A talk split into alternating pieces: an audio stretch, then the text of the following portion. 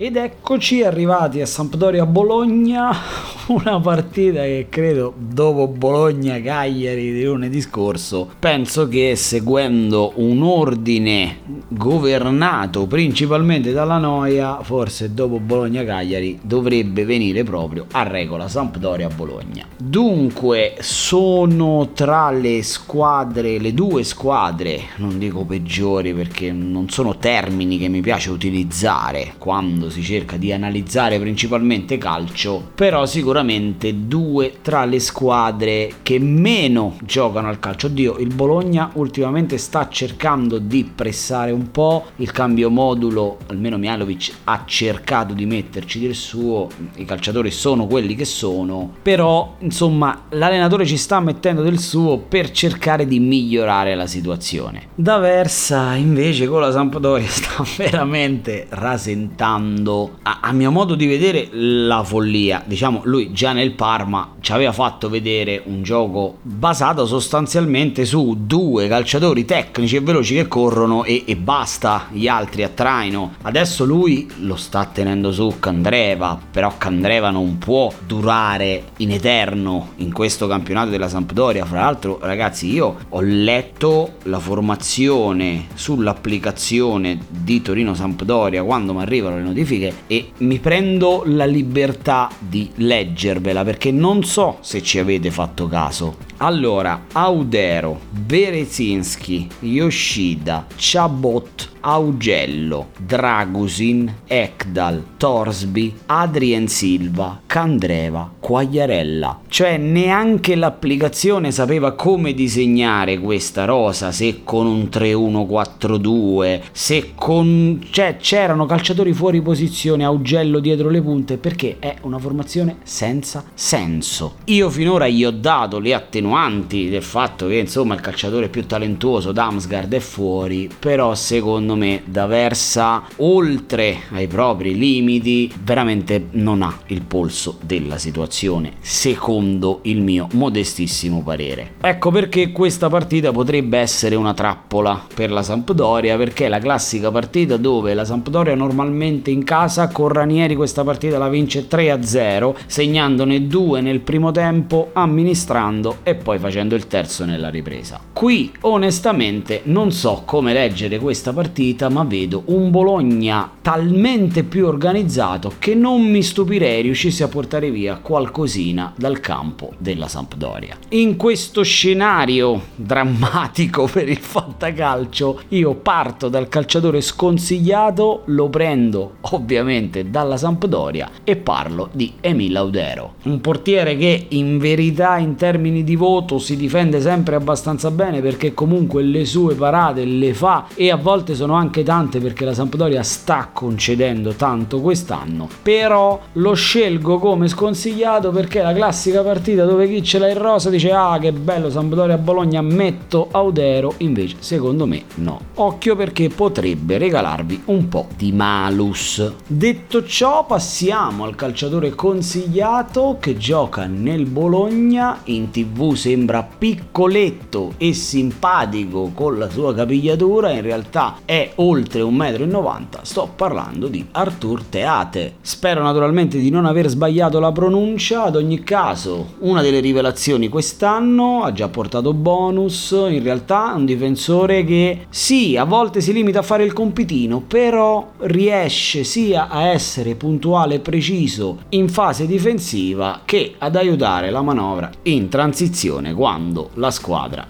esce palla al piede dalla difesa. Dentro Artur Teate.